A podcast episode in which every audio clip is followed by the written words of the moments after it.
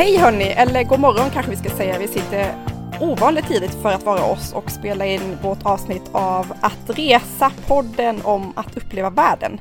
Och vi, det är alltså jag, Annika Myre, som har en blogg som heter Resfredag och så är det Lisa Farlåker på livetfråndenljusasidan.se. Och idag ska vi prata om ett ämne som vi har fått många frågor om. Det är faktiskt ett eh, önskavsnitt önskeavsnitt från er lyssnare.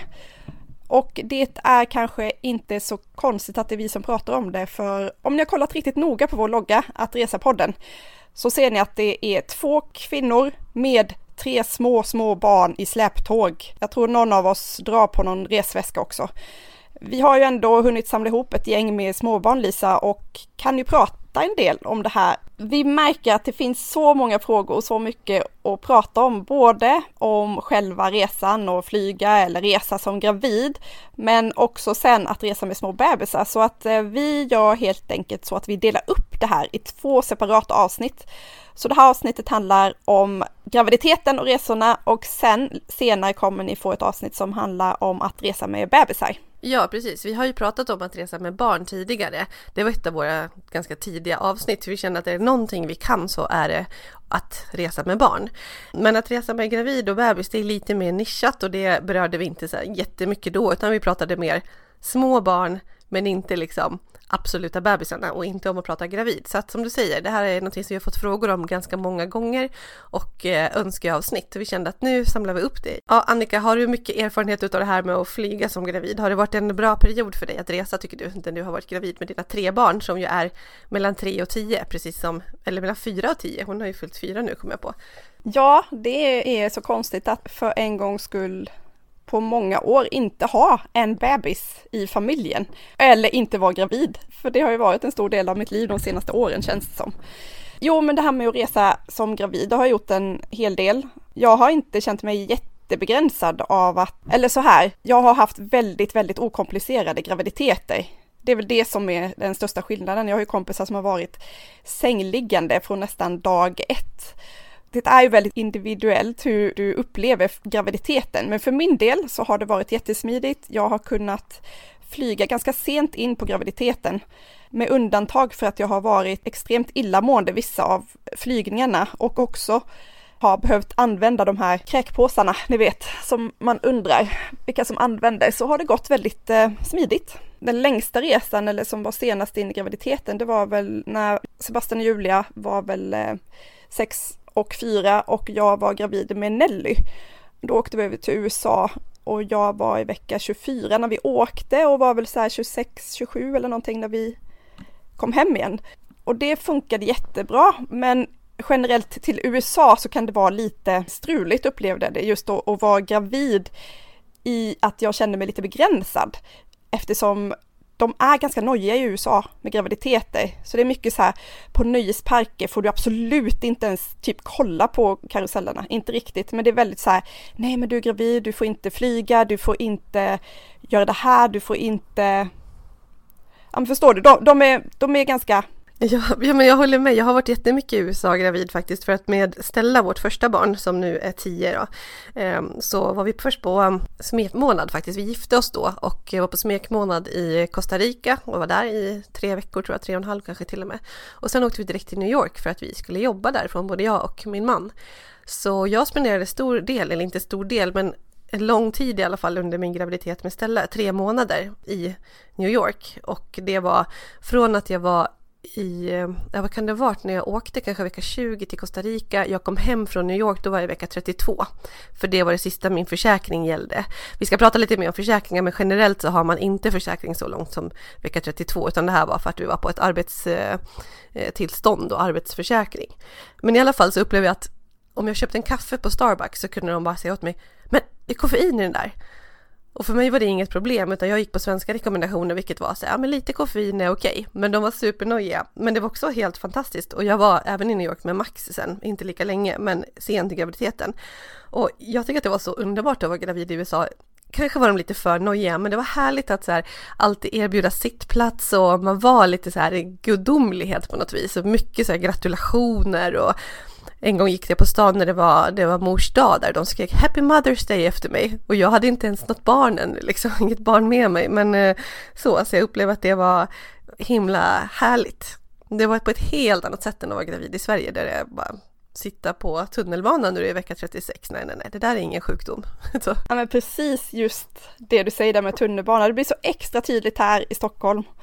Ja, man kommer in, springer till jobbet helt genomsvett och den stora, stora magen och alla bara, jag får snarare blickar som att jag är jobbig att ta plats mm. än att varsågod, ja. sitt för att du kanske behöver det. Men äh, ja. ja. Men sen kan jag tycka generellt att det är härligt att resa på ett sätt när man är gravid och man får möjlighet att bara åka, vila upp sig, ta det lugnt och man vet att livet kommer förändras så himla mycket. Så att eh, framförallt om det är ens första barn och man kommer iväg med bara sin partner och man vet att det är faktiskt sista gången på väldigt länge som man är själva på tu man hand och utan att ha den där känslan av eh, oj oj oj hur går det för dem hemma och att man är lite orolig som man kanske är ofta som förälder. Men sen kan det kanske vara lite jobbigare i värme, så den här tryckande superhettan och solskenet det kanske känns lite jobbigt. Så att är man känslig för värme i vanliga fall då kanske man inte ska åka till någon jättevarm destination utan tänka till en extra gång så. Och huden kan ju vara känsligare också. Men annars tycker jag att det är, det är härligt att, att resa gravid.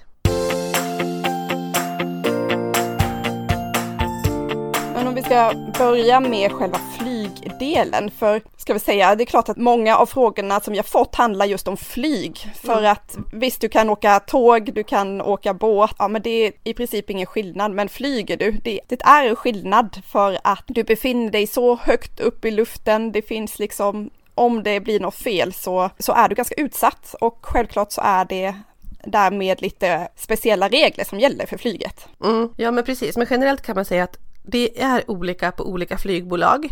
Det är också olika på olika destinationer. Alltså ska du resa inom Europa till exempel eller ska du resa längre? Eh, så att då är det olika restriktioner. Men det är på vissa bolag och flygningar kan du tveklöst flyga till vecka 36. Inom Sverige tror jag till och med vecka 38 med vissa flygbolag. Vad som är problemet är egentligen inte att det är farligt. Alltså det som är anledningen det är att flygplanet kan behöva landa om en förlossning sätter igång. Och det förstår man ju att det kostar precis hur mycket som helst och är jätteråddigt och så vidare. Så det är ju ingenting som flygbolag vill vara med om överhuvudtaget. Men det måste de ju göra för mamman och barnets eh, säkerhet.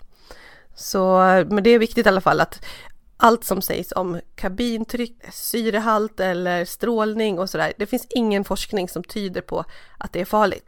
Det som kan vara mer påfrestande det är att man lätt svullnar upp mer som gravid. Alltså svullna fötter, svullna vader och så vidare. Och det löper därmed en högre risk för propp. Och någonting som hjälper mot det är ju stödstrumpor. Så att det är därför, för det här med att man blir vätskefylld och så, och för att förhindra blodproppar som det är bra att ha stödstrumpor på sig. Och sen också uppe och röra på sig. Eh, men det är alltså inte farligt att flyga. Och om man är orolig att någonting ska hända, alltså det är så här, om någonting händer ett foster så är det i 99,99 procent, ,99%, inte en vetenskaplig siffra, men alltså det är det är ingenting man kan påverka, så är det. Och då kan det hända när som helst i luften såväl som i, på marken såväl som under en träningspass som när man sover. Så det är mer, är man fine med att det kan tänkas hända generellt på en resa? Och sen så finns det ju annat också att om man har blödningar eller sammandragningar eh, som väldigt mycket, då ska man inte resa, utan man kan rådgöra med sin barnmorska kring det. Eh, och få intyg och så vidare. Och de intygen handlar ju mer om att visa hur långt gången du är och att du har en riskfri graviditet. För det är någonting som är en förutsättning för att man ska ge sig ut och flyga. Så ja, olika regler, men det är inte farligt. Och tänk på att det också är datumet för din hemresa som styr, inte att du ska se till att du kommer hem i, eller åker i vecka 31 plus 6 om det är 32 veckor utan att det är hemresan då. Och generellt kan du säga att det finns lite olika delar i graviditeten. Alltså fram till, säg vecka 28 är väldigt vanligt att du kan flyga helt utan några slags intyg. Då, då kan du bara hoppa på planet och flyga. Det här är som sagt väldigt generellt, det gäller olika för olika flygbolag. Efter det så kan du behöva läkarintyg och det får du, eller intyg från din barnmorska då. Och som sagt sagt, här får du rådgöra med den du har kontakt med inom eh, eh, mödravårdscentralen. Och fram till några veckor innan förlossningen så brukar det vara totalförbud att flyga. Då får du överhuvudtaget inte stiga på planet även om du har läkarintyg med dig. Så mm. det är liksom olika steg som en trappa kan du tänka. Men någonting som man verkligen ska tänka på, för just det där med okej, okay, får jag flyga? Och sen kollar man på sitt flygbolag och vart de ska och sen så vet man att okej, okay, det är okej okay eller inte. Men vad som är ännu viktigare, det är det här med försäkringar. För att du vill inte vara i ett annat land och inte ha försäkring. Skulle en förlossning sätta igång tidigt och du befinner dig i USA till exempel, alltså det är enorma kostnader. Det är någonting som man i princip inte klarar av. Det är så mycket det kan kosta. Och då måste du ha försäkring som täcker. Och eh, till att börja med så bör du kolla med din hemförsäkring om du behöver komplettera med någonting eller hur länge den faktiskt täcker sjukvård utomlands under graviditet, alltså med förlossningsvård. Om du har ett eh, barn som behöver vård för att den är för tidigt född och så vidare. Så kolla det. Väldigt ofta så är det till och med vecka 28 som det räcker. Men eh, det är inte heller någon exakt vetenskap eh, utan det kan vara väldigt, väldigt olika. Så det där måste man kolla upp. Och som jag sa, så jag var i USA till och med vecka 32 med Stella, men då hade jag en jobbförsäkring. Det fanns inte att få någon annanstans. För man kan även köpa tilläggsförsäkringar, att även om din egen hemförsäkring inte täcker så kan man kolla upp och så finns det försäkringsbolag som specifikt försäkrar under graviditet och för allt sånt när man är utomlands. Men eh, USA efter vecka 28, det fanns inte utan då var det att jag åkte på en eh, jobbförsäkring eller på ett jobbuppdrag då. Eh, så jag fick ju gå på mödravård och allting i USA faktiskt och eh, det täcktes av den försäkringen. Så det var ju en häftig upplevelse också att gå på ultraljud och gå på hela, hela mödravården där. Var det stor skillnad? Bara flika in för jag är nyfiken. Ja, men det var lite oftare kontroller. Eh, det var väldigt mycket ultraljud nästan varje gång fastän det inte var något speciellt. Det var väldigt så här att de frågade tidigt om jag ville veta vilket kön det var och att det var liksom självklart att kolla det det var vissa saker de tyckte det var konstigt att man inte hade kollat. Till exempel så i Sverige får man ju frågor om har du haft röda hund, har du haft mässlingen och sånt och man svarar och tror att man minns. Och där tyckte de det var jättekonstigt att inte alla sådana grejer var kontrollerade. Eh, man kontrollerades också för diabetes och det gör man ju inte om man inte ligger i någon riskzon i Sverige. Eller jag har i alla fall aldrig blivit kollad på det, utan man, men man kollade verkligen sockerhalt och jag fick gå och göra speciella prov för det och så. Och så fick jag också själv leta upp min eh, barnmorska som jag ville gå hos och skriva in mig hos henne och sen så gick jag till samma hela tiden och så. Så att ja, det var lite annorlunda. Om jag hade varit kvar och fått barnet där så hade ju det varit med samma person som hade varit med under förlossningen. Då har man liksom henne uppbokad så att säga. Alltså jag tycker du skulle varit kvar och fött Stella där borta så hade hon haft amerikanskt medborgarskap väl? Exakt. Men det hade blivit väldigt dyrt eftersom jag inte hade någon försäkring. Så att, ja, ja. Just det, det var, det var, det vi pratade om. Mm. Det som kan vara bra att tänka på om du reser inom EU eller också Schweiz då är att både du och barnen har faktiskt rätt till nödvändig vård på samma villkor som invånarna i landet. Det är ju en av fördelarna med att vi har den Europeiska unionen. Och det som kan vara bra att tänka på är att ha med sig ett europeiskt försäkringskort, det här EU-kortet, ett grönt kort som du får om du beställer på Försäkringskassans eh, hemsida. Men det täcker inte allt ändå. Till exempel inte kostnader för hemtransport om någonting skulle hända.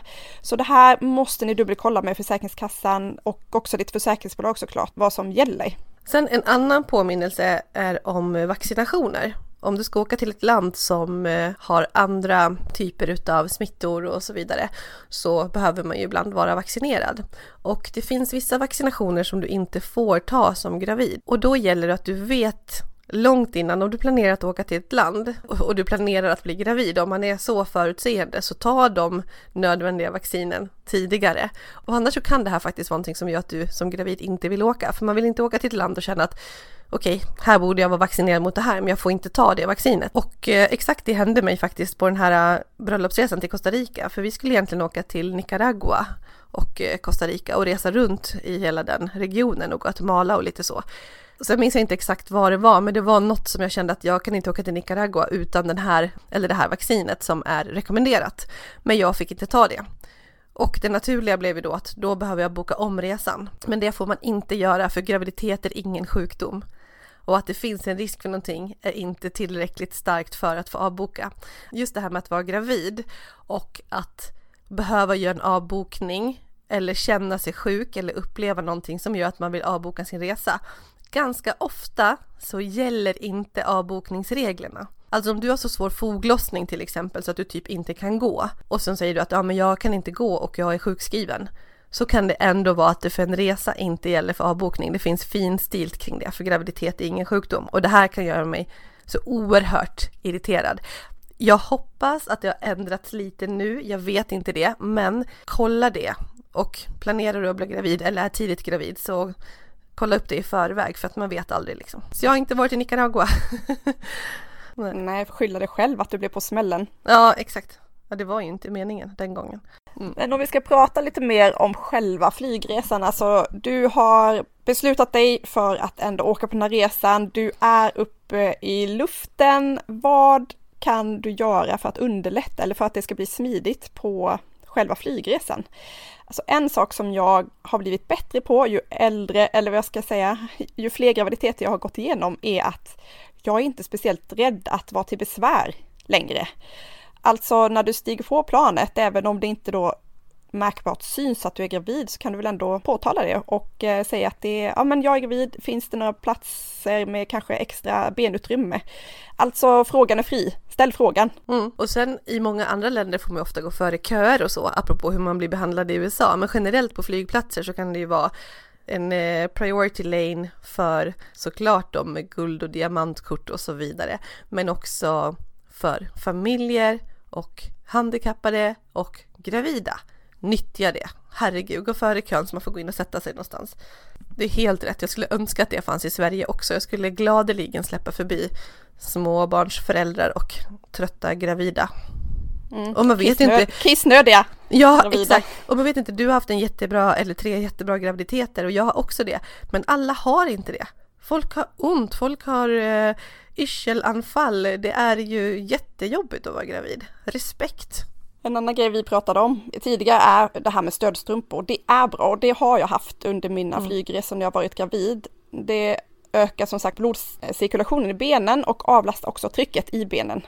Och kan vara skönt för man får ju, man blir ju lite tung i benen. Det är mycket extra vikt som belastar fötter och ben under graviditeten. Mm. Och det här med att röra sig är extra viktigt och det har jag tänkt på jättemycket och verkligen eh, gå upp och gå, vicka på tårna, göra lite så gymnastiska övningar. En sak som jag ändå hade med mig i packningen var extra plastpåsar. För en sak tycker jag är så märklig. Det här, jag vet inte, jag måste fråga någon hur de tänker med just eh, kräkpåsen på flyget. För ofta har du någon sån här liten, ja men att det finns påsar i stolsryggen framför sätet. Men de är ju av papper ofta. Mm. och eh, när vi flög till Dubai, alltså jag fick världens här, när planet eh, lyfte så fick jag världens eh, illamående attack alltså. Och då, eh, ja men jag kräktes ner hela byxorna, allting. Nej men fy. Och, och då hade jag ändå på sig och den var ju av papper. Så ta med dig.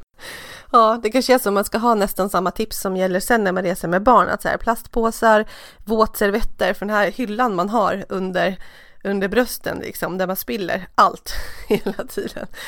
Det är bra. Lite samma. Och sen också så här mat, snacks, alltså flygplansmaten är ju sällan någonting att hurra för. Och man får inte särskilt mycket och kanske inte så ofta. Och har man ja, antingen när man har de här blodtrycksfallen eller eh, liksom yrsel eller att man blir hungrig. Så ta med lite snacks. Det skulle jag tipsa om faktiskt. Om vi ska köra vidare till eh, själva semestervistelsen då.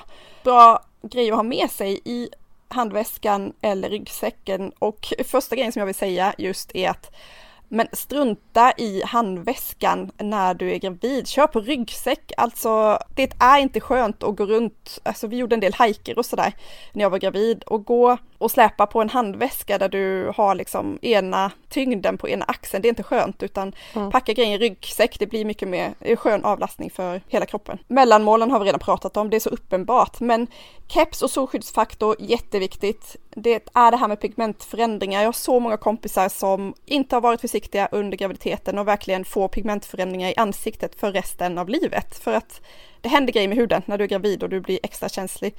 Så du kanske inte ska ligga och pressa på stranden i liksom tre veckor utan var försiktig med solen. Mm, verkligen. Och eh, sarong som jag brukar ha som tips eh, rent allmänt att ha med sig. Ha en sarong, knyt den runt liksom magen, inte för att det är just magen men ibland kan det kännas här eller jag har upplevt det lite känsligare och lite skönt att skydda, känna att jag är bakom och inte utsatt i solljuset så mycket. Och sitter man på en båt till exempel som är lite mer öppet så, ah, skydda sig. En kopia av journalen från MVC kan också vara bra, väldigt bra att ha. Att du har dina papper nära till hands om någonting som skulle hända. För de, de du träffar på i sjukvården i landet där du är eventuellt, de har ju ingen aning om hur din graviditet har fortlöpt och vad som har sagt och skrivit och sådär. Ja, och det vet man ju inte själv heller för att bara för att tester är gjorda så kan man ju ingenting om de här gränserna. Man är inte påläst om vart man ligger någonstans, så att absolut.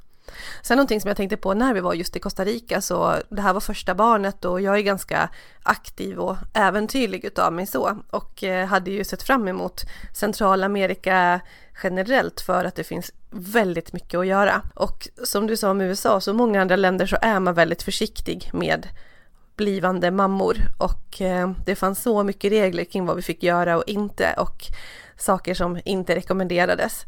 Jag ville ju ut och köra så här kanopping eller vad det heter med linbana ute i djungeln där man åker långt upp i luften på flera hundra meter långa linbanor mellan träden. Så sjukt häftigt. Men det är ju såklart någonting man inte fick göra som gravid nu var jag ganska tidigt gravid, jag var i vecka 20 liksom, det syntes ju knappt och ah, hur farligt kan det vara tänkte jag och googlade på om man fick åka karuseller på Gröna Lund vid samma tillfälle, vilket man inte heller får visserligen. Men jag gjorde lite sådana där grejer i alla fall faktiskt, för jag kände att ah, det, är väl ingen, det är väl ingen fara. Men här får man ju se till sig själv, att vill jag, vågar jag eller inte? Och annars förväntningar, alltså när jag får barn tredje gången då vet jag att ja, jag kommer komma tillbaka till mig själv igen. Jag kan göra vad som helst efteråt men med, när jag väntar första barnet tror jag inte att jag själv upplevde det riktigt så utan det är så mycket så himla stor förändring. Vad då ska jag inte kunna göra det här nu? Ska jag ta hänsyn till någon annan? Vad då i min kropp liksom? För mig var det en sån, sån stor grej så att det är väl bara ett medskick jag vill göra apropå att åka på semester, att skruva ner förväntningarna. Man kan inte åka till Costa Rica och tro att man kan göra allt liksom. Och vi gjorde ändå det, vi red på hästar och det är i efterhand som jag bara, men gud man kan ju trilla av. Och, och i alla fall efter några dagar så kände jag att, ja men vänta, jag kanske inte ska göra alla de här grejerna för då blev jag ändå lite, lite orolig så. Så då skulle vi bara åka på en lugn båttur istället. Men vad som hände då var att det var så otroligt höga vågor så att vi satt och bara studsade i den här båten. Så då fick jag ju bli orolig igen i alla fall. Jag vet inte, man får fundera på sina förväntningar innan och hur man vill bemöta olika situationer så att man är förberedd på det. Har du upplevt någonting liknande Annika eller har det varit bara smutt för dig?